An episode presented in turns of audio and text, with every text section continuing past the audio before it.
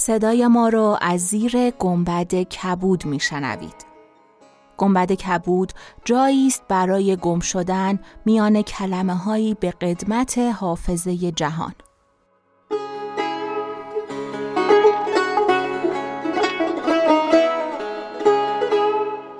سلام من شقایق جهرومی و دوستانم شما را به زیافت نور و کلمه دعوت می‌کنیم به اپیزود 91 گنبد کبود گوش می‌کنید.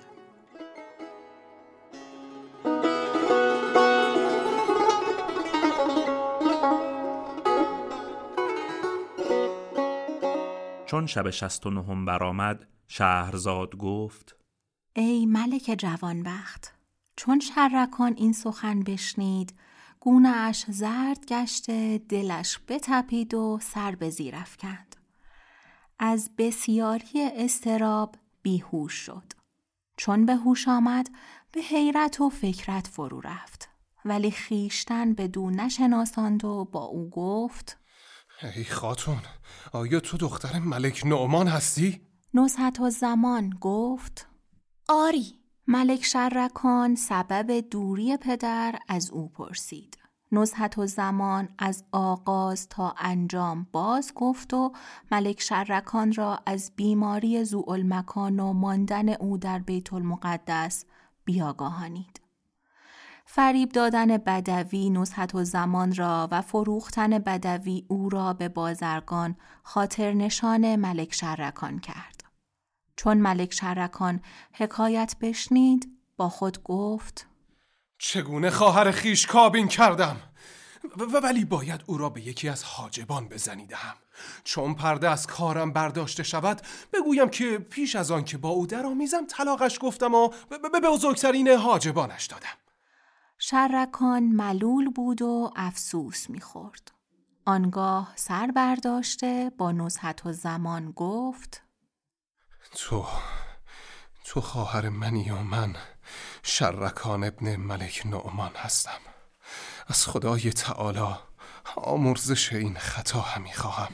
نزحت و زمان نیز چون او را بشناخت گریان شد و سیلی بر خود همی زد و روی و سینه همی خراشید و می گفت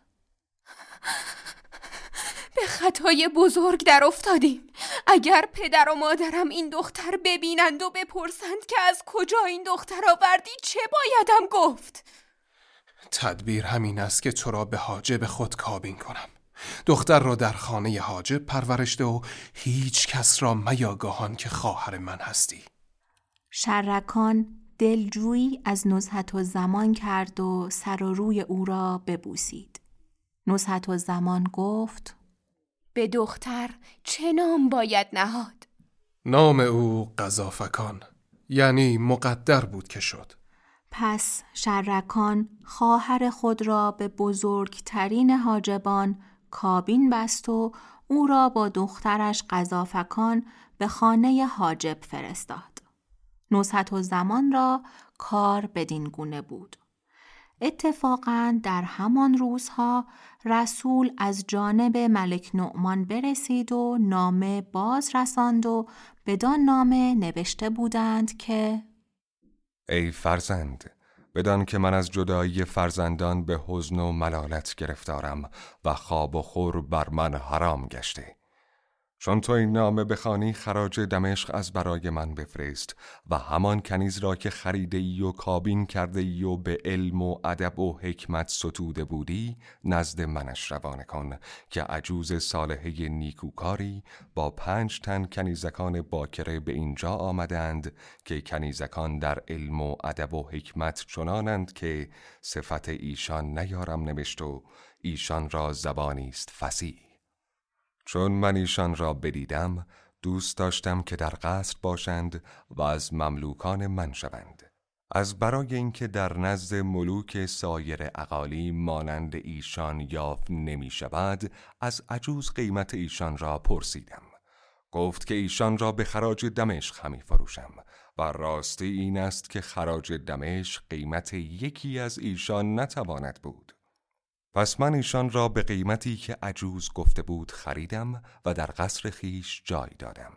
تو زودتر خراج دمشق بفرست که عجوز به بلاد روم باز خواهد گشت و همان کنیزک که خریده ای بدینجا بفرست که با این کنیزکان در علم و ادب مناظره کند.